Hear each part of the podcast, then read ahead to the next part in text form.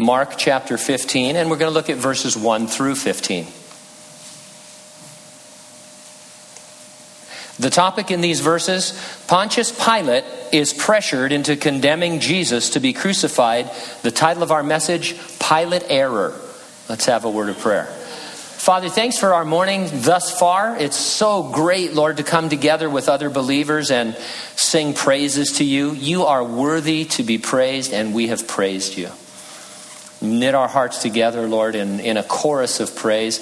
And now our hearts are open and ready for you to discern between the soul and the spirit and to teach us about Jesus. To let us see him a little bit more clearly as we walk with him and wait for him. Open our minds to the scriptures here, Lord, uh, and, and make it applicable to right where we live. We thank you in Jesus' name, and those who agreed said, amen. So pilot error is a term used to describe a decision or action or an inaction of a pilot or crew of an aircraft that is determined to be a cause or a contributing factor in an accident or an incident. Pardon the bad pun, but I want to hijack that term and apply it to Pontius Pilate. He is forever associated with his grave error. Knowing that Jesus was innocent of any wrongdoing, Pilate caved to the crowd and condemned the sinless Son of God, first to a vicious scourging and then to death by crucifixion.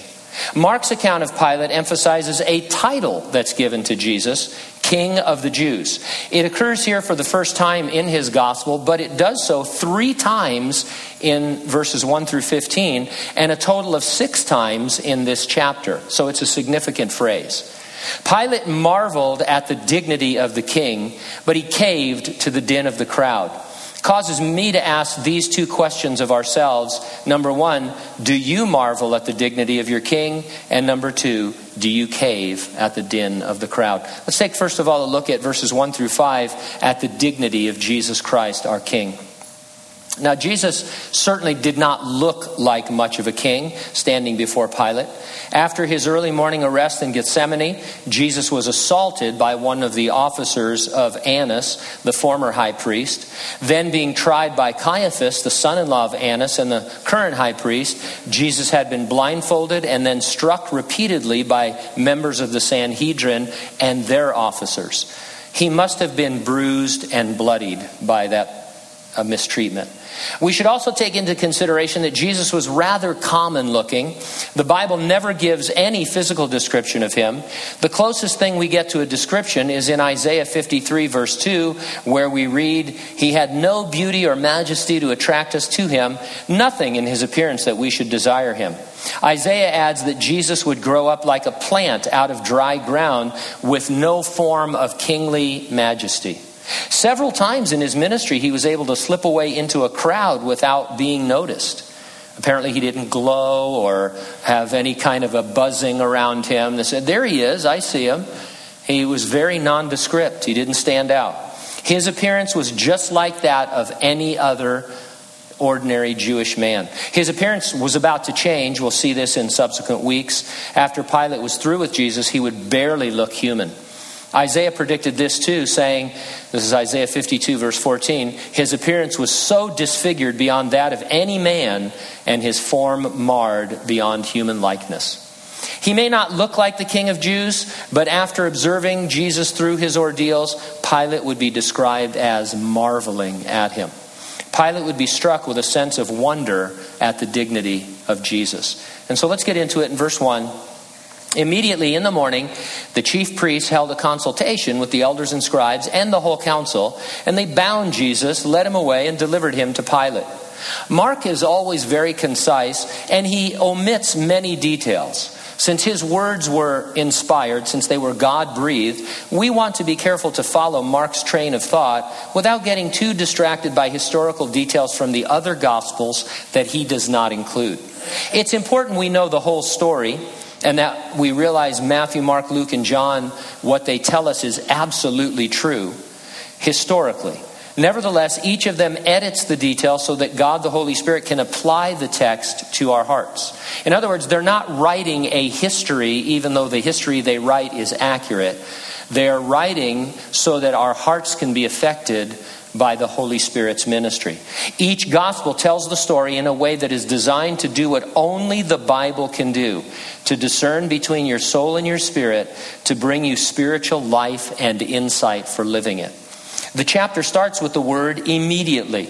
The Jewish authorities couldn't wait to be rid of Jesus. They were the first in line at Pilate's place. Now, it seems as though our political leaders today can't wait to be rid of Jesus. There's no prayer in schools. There's no posting of the Ten Commandments in government buildings.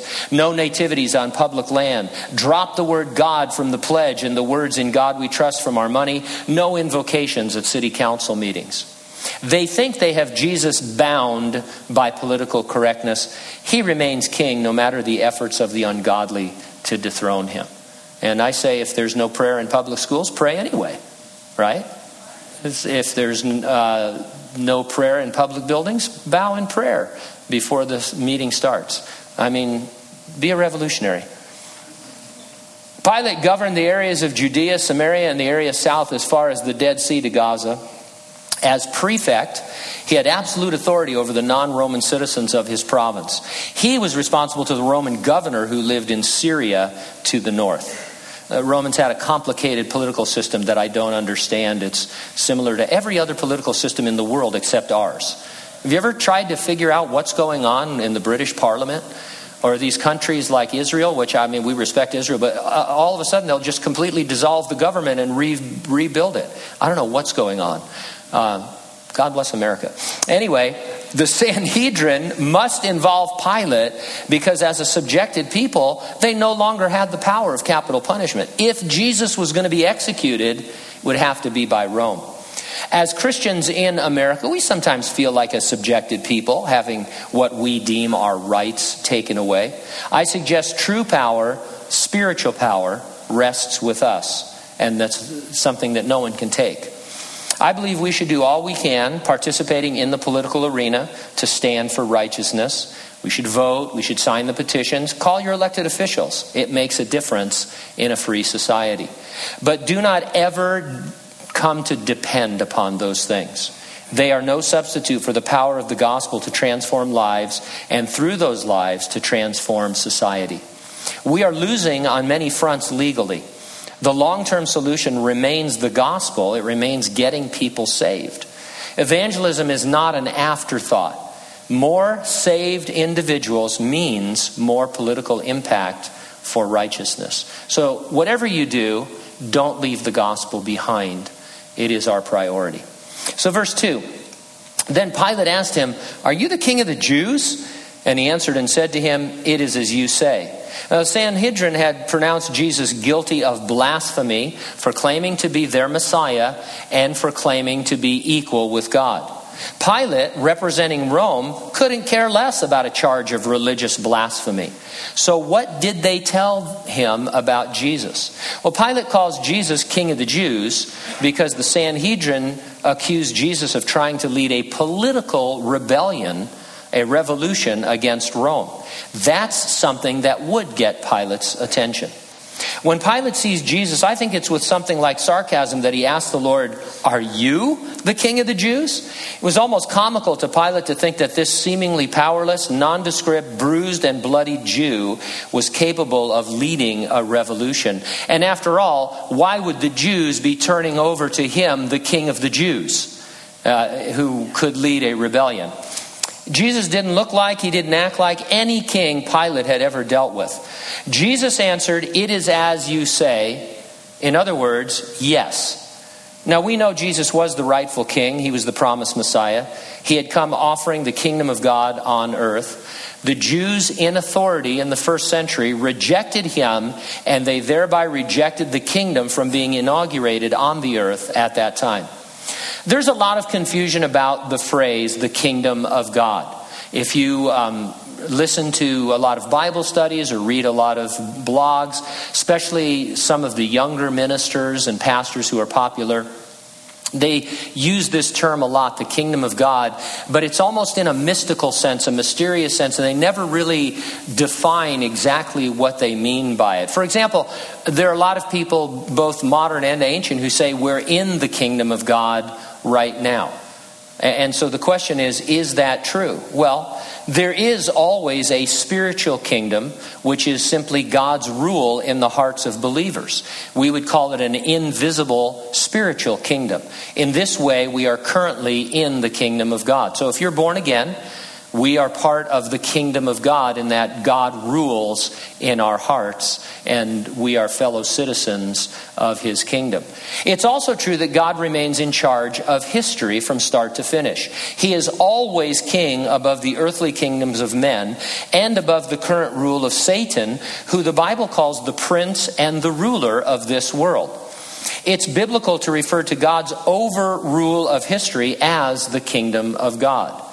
And so the kingdom of God is his spiritual rule in our hearts, and it is his overall ruling of history from start to finish. But there will also be a literal kingdom of God on the earth. It was promised to the Jews in the Old Testament repeatedly. Those promises are real and literal. Jesus is going to return in his second coming, and when he does, he will establish that kingdom, ruling and reigning from Jerusalem, Israel, for one thousand years. Over a real earth. Uh, and so that is the third sense. And so when you're reading the Bible, you need to figure out which form of the kingdom the writer is talking about. Uh, and if you're telling somebody about the kingdom of God, you need to define which form of the kingdom you're talking about. Verse three, and the chief priests accused him of many things, but he answered nothing. Jesus did not need to answer accusations because he had already given his testimony. The works he had performed for the last three and a half years spoke volumes.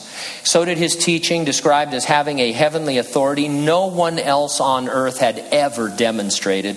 His sinless private life prior to his public ministry was a solid testimony as well. And so as far as the record was concerned, no further testimony was needed on the part of Jesus Christ. Jesus doesn't need to answer accusations that are marshaled against him any more today than he did then. All of that testimony still stands. It's good and right for us to be ready to give an answer to those who have sincere questions, but ultimately we want to lead them to faith in Jesus Christ. The ultimate answer is to be born again. The ultimate question is, what are they doing with Jesus? Verse four, then Pilate asked him again, saying, do you answer nothing? See how many things they testify against you. We might be sensing some frustration in Pilate. Jesus' silence was making it hard for him to be able to release the Lord. Here was a man accused that they wanted condemned, and he was saying nothing for himself. I suggest that Jesus' silence was a kind of answer. Jesus' dignity was his answer, communicated by his keeping silent in the face of false accusations. But Jesus still answered nothing, so that Pilate marveled. This word marveled can be translated, he was full of wonder, or he was amazed. Pilate had never interrogated a prisoner like Jesus. I can't help but think that Pilate had the sense that Jesus was the one in charge, not him. There was a dignity about Jesus as well as a mystery, and I dare say there was a veiled power about him that was a little bit spooky to Pilate. Here's what I mean. At one point during his arrest in Gethsemane, Jesus told Peter, do you think I cannot call on my Father, and he will at once put at my disposal more than twelve legions of angels? Wow. You talk about the guy who can push the nuclear button. I mean, that's it. I said, right now, I can call twelve legions of angels. One angel in the Old Testament killed one hundred eighty-five thousand Assyrian soldiers while they slept one night. And he was just getting started. And so twelve legions of angels. When you command that kind of a power, I'm telling you, there's a presence about you. Now, Jesus wasn't going to call upon them, but he could have. Not only that, when they came to arrest him, this is maybe my favorite scene in all of the Gospels. Jesus spoke, and all the soldiers and the temple guards fell backwards. They asked for Jesus, and he says, I am. And they were all on the ground. It was an uh, initial slain in the spirit event. And everybody that was slain in the spirit in the Bible, not good. But uh, anyway, and so, I mean, imagine that kind of power. There might have been as many as six hundred Roman soldiers, and we don't know how many temple guards and others. And one minute they're arresting Jesus, and the next minute they're on the ground. Jesus had a power about him. It was veiled, but it could be sensed. Mark's writing leads us to ask of ourselves, do you and I marvel at his dignity? And the answer is, of course we do. Maybe not as much as we could or we should, but as believers, he is our king. We're surrendered to him. We bow before him.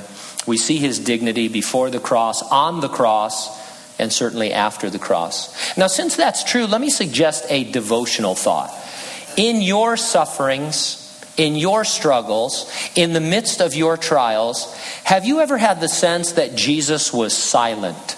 Have you felt as if he was not answering your questions, as if he was not responding to your cries for help? Have you felt that he wasn't explaining the lesson you were supposed to be learning, that you were just left in the dark, as it were, about what was or maybe is happening in your life right now? I would dare say some of you are in a place right now where you would describe Jesus as being silent. I know that every suffering or struggle or trial I've ever had or am having has featured my thinking that the Lord was silent and not telling me what I needed to know.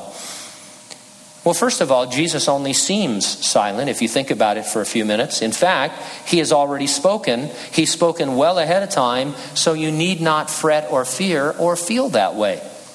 You know probably by heart at least a few of the things that he has pre-recorded for you to listen to when you start having those feelings. I'm going to read these.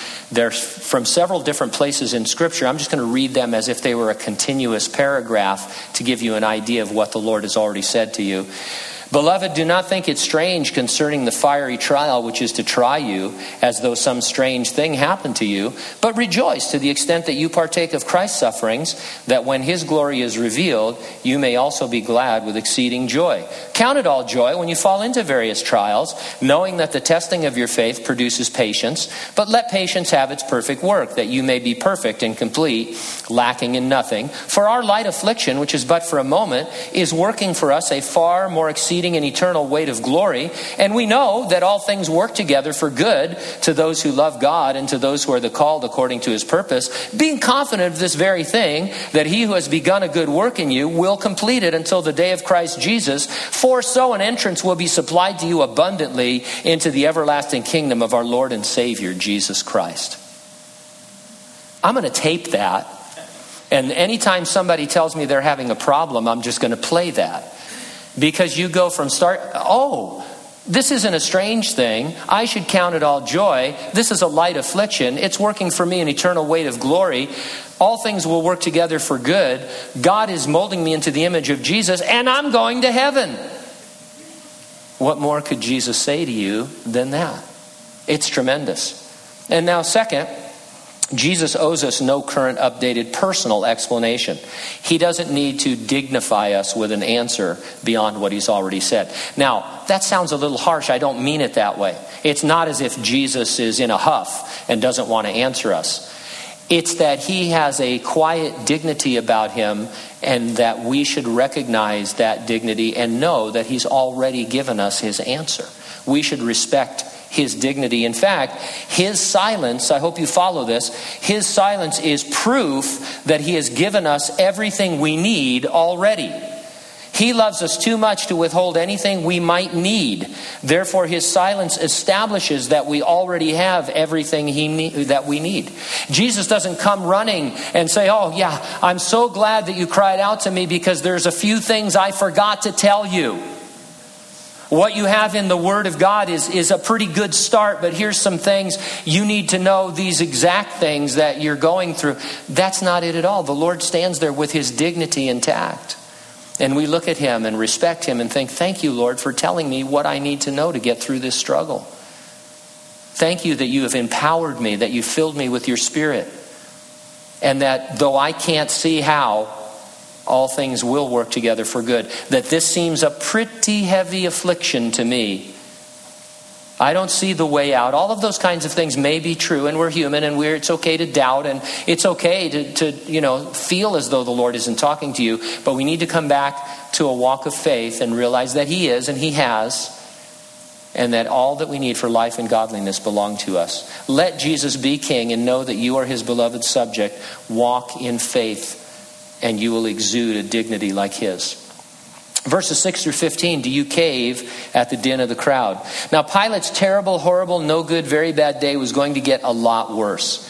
He was going to get manipulated by the Jewish ruling council, the Sanhedrin, into making the mother of all political errors. Verse six, now at the feast he was accustomed to releasing one prisoner to them, whomever they requested. Pilate's headquarters were not in Jerusalem. He was in town because it was expected of him as the prefect during Passover, when tens of thousands of Jews had made their pilgrimage to the temple. When and how this custom of releasing a prisoner developed is unknown. Mark's wording might indicate that Pilate inaugurated this custom. If he didn't inaugurate it, he was careful to observe it. Pilate's Passover pardon was going to become the most famous ever. Verse seven, and there was one named Barabbas, who was chained with his fellow rebels. They had committed murder in the rebellion. Bar means the son of. Barabbas means the son of Abbas. Abba is a phrase that is endearing for father. And so Barabbas means son of the father. Hold on to that thought for a moment. We'll return to it.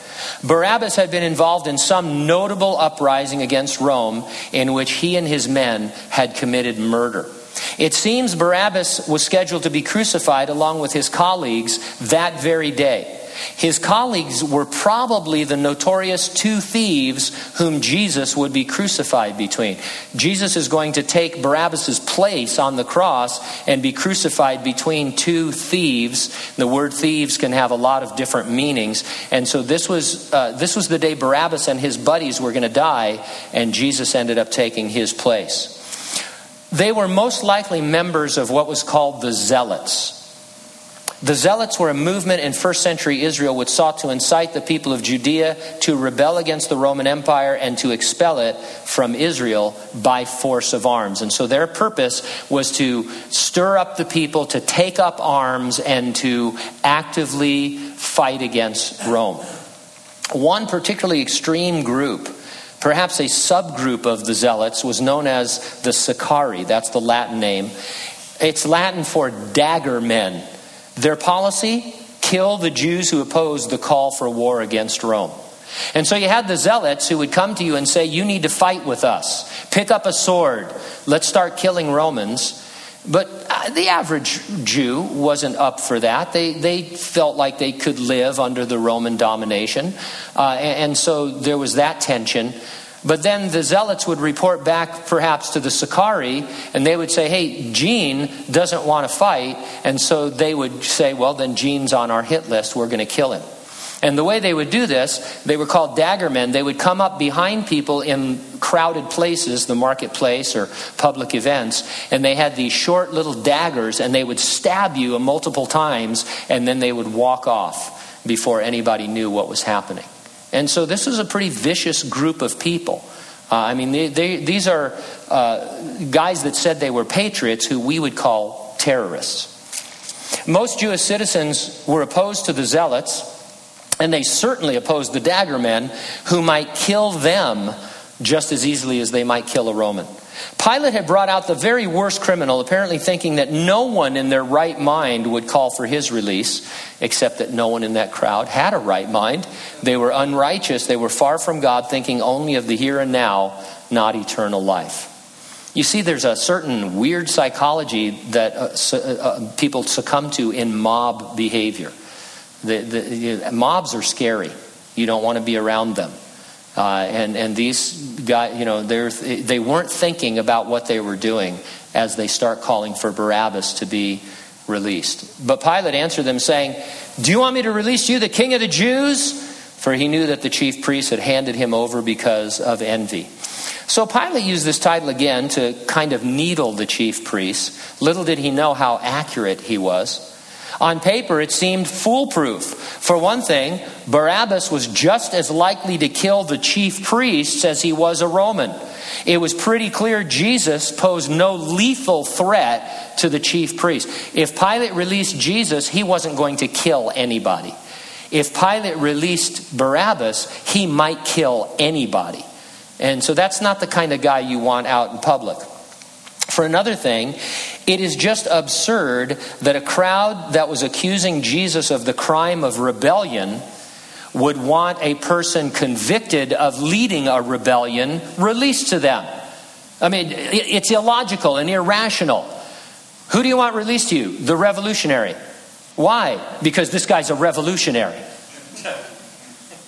Well, one of them's a murderer. Yeah, we want this one released. It's crazy.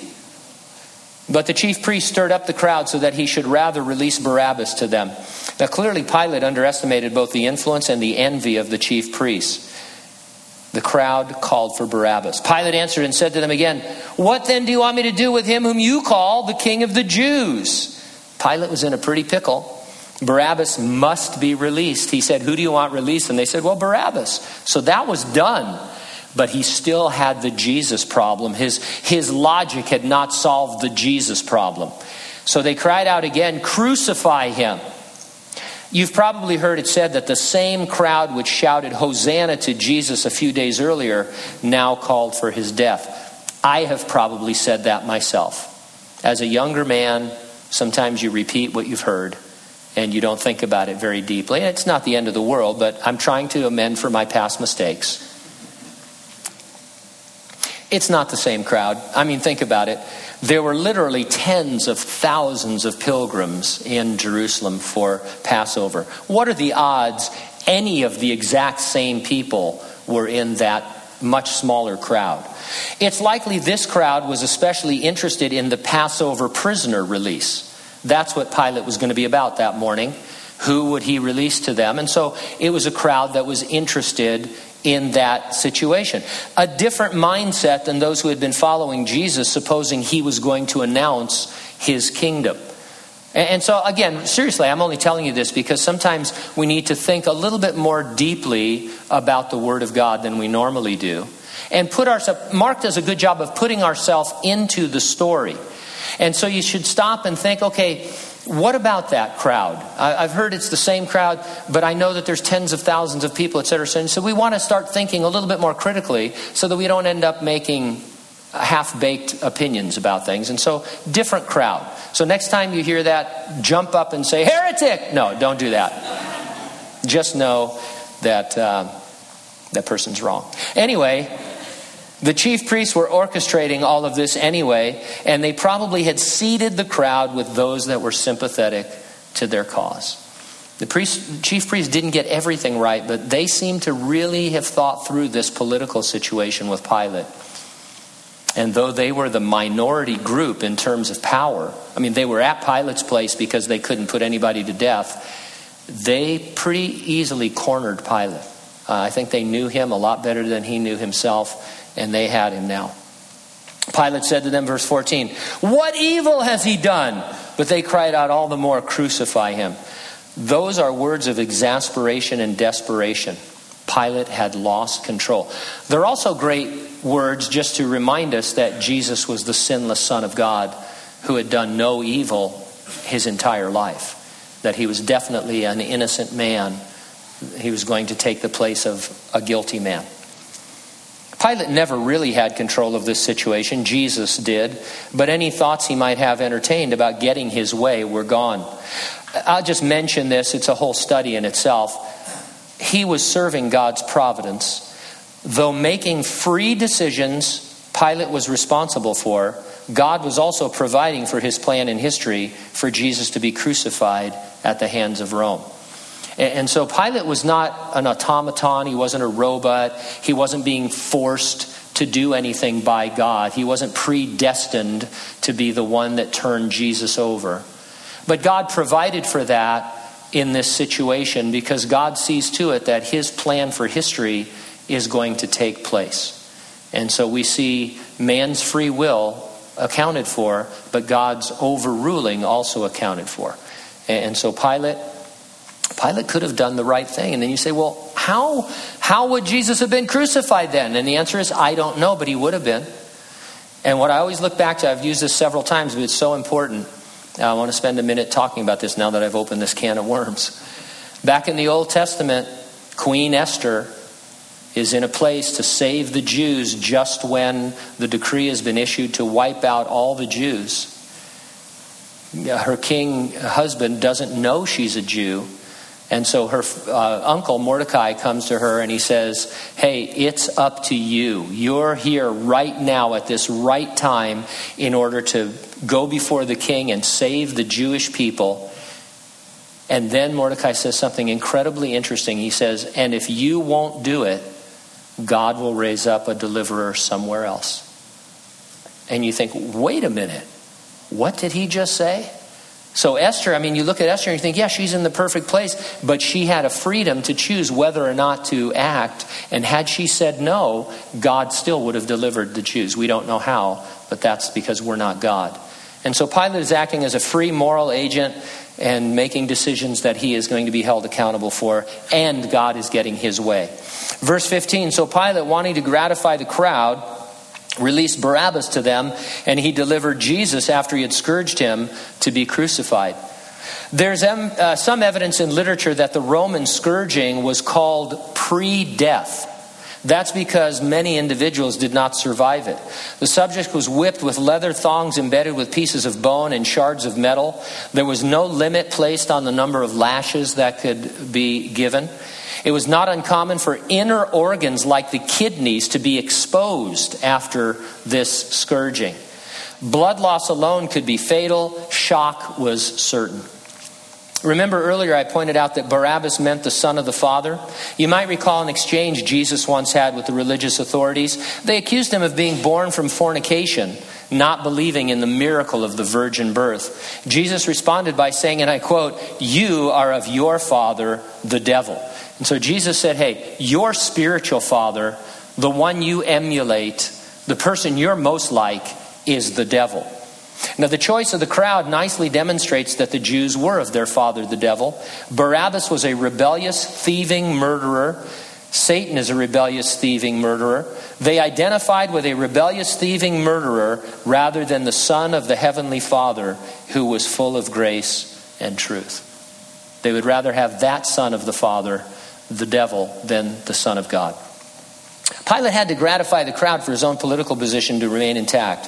Though in power and powerful, he was pressured by the din of the crowd to deliver an innocent man, the most innocent man ever, to death. The question, do you cave at the din of the crowd, might be a rebuke if you know that you're compromising your testimony. Maybe you're here this morning and you're completely backslidden, and God has brought you here so that you can repent of your sin and uh, be restored to your walk with the Lord.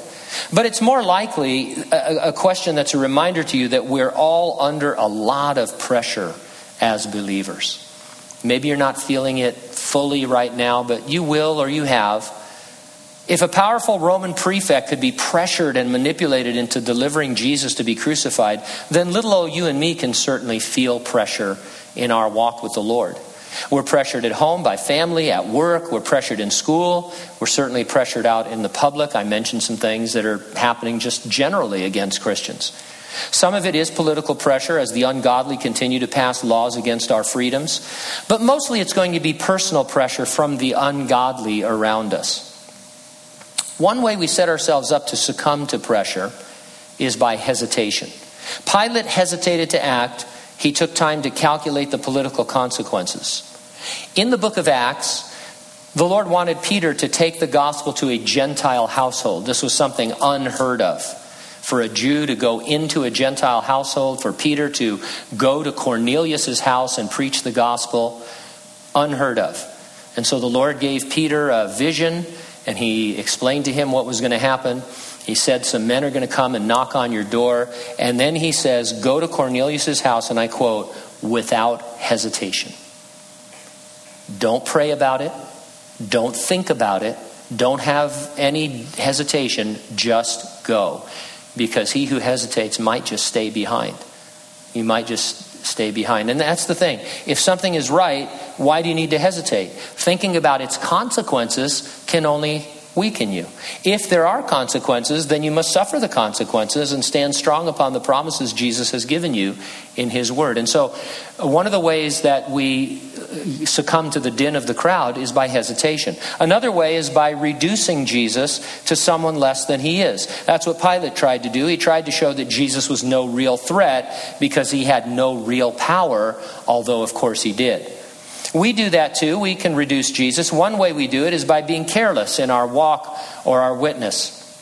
If my family or my colleagues see nothing different about me, then I've reduced God's power to transform my life to something impotent. Let's have a, for instance, let's say you come to church here and you've been a Christian for many years, and then one Sunday a fellow worker comes in and you go up and greet them. You're excited to see them and they say, "Gene, you're here? You're a Christian? Since when?"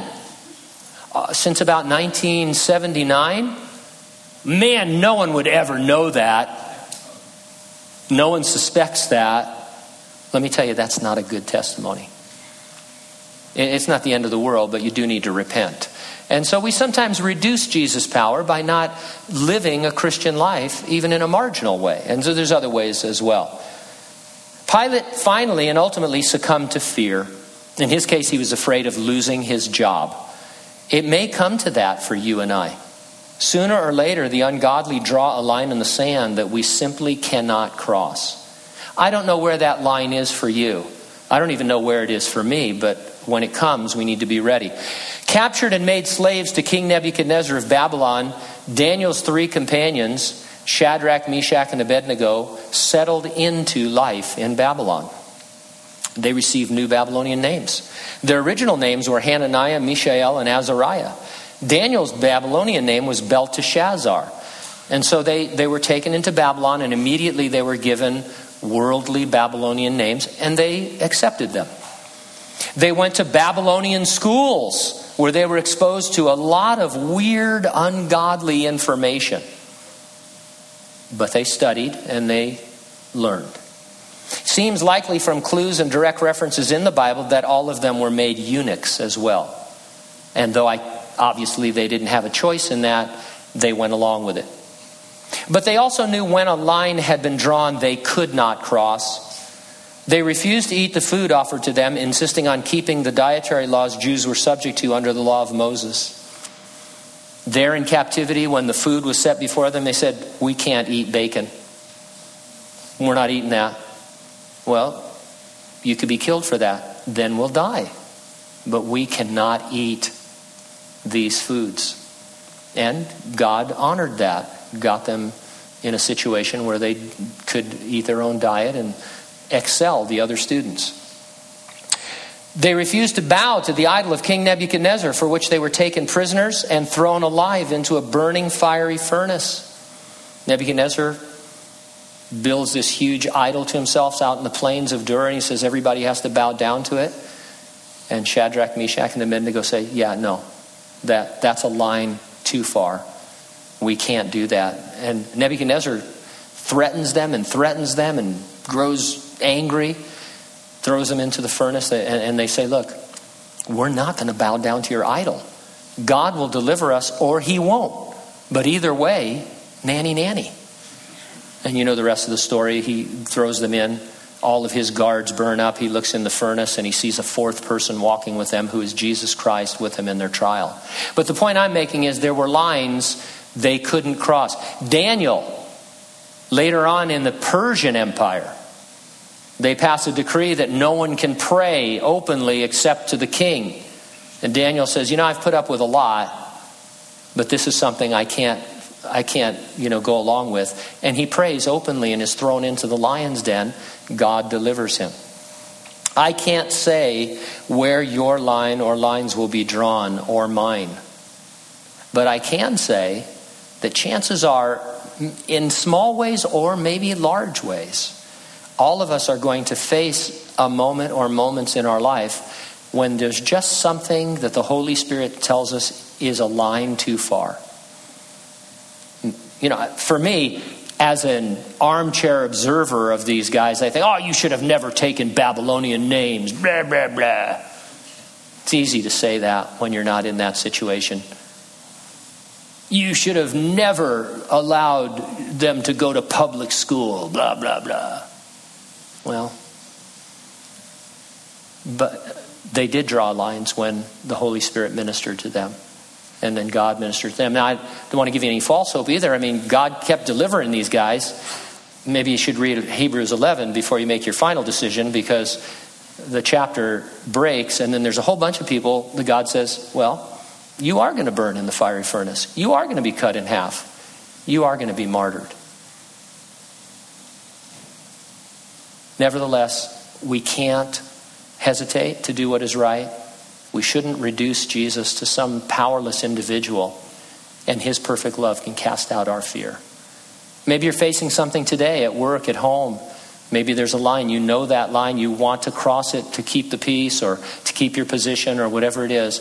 Be emboldened. Be encouraged by the Holy Spirit. Maybe that's not you, but it will be, or it could be at some point. Jesus might even be silent on it. You know why? Because he's already told you what you need to know. You already belong to him. He is your king. He stood for you. He stood for me before Pilate.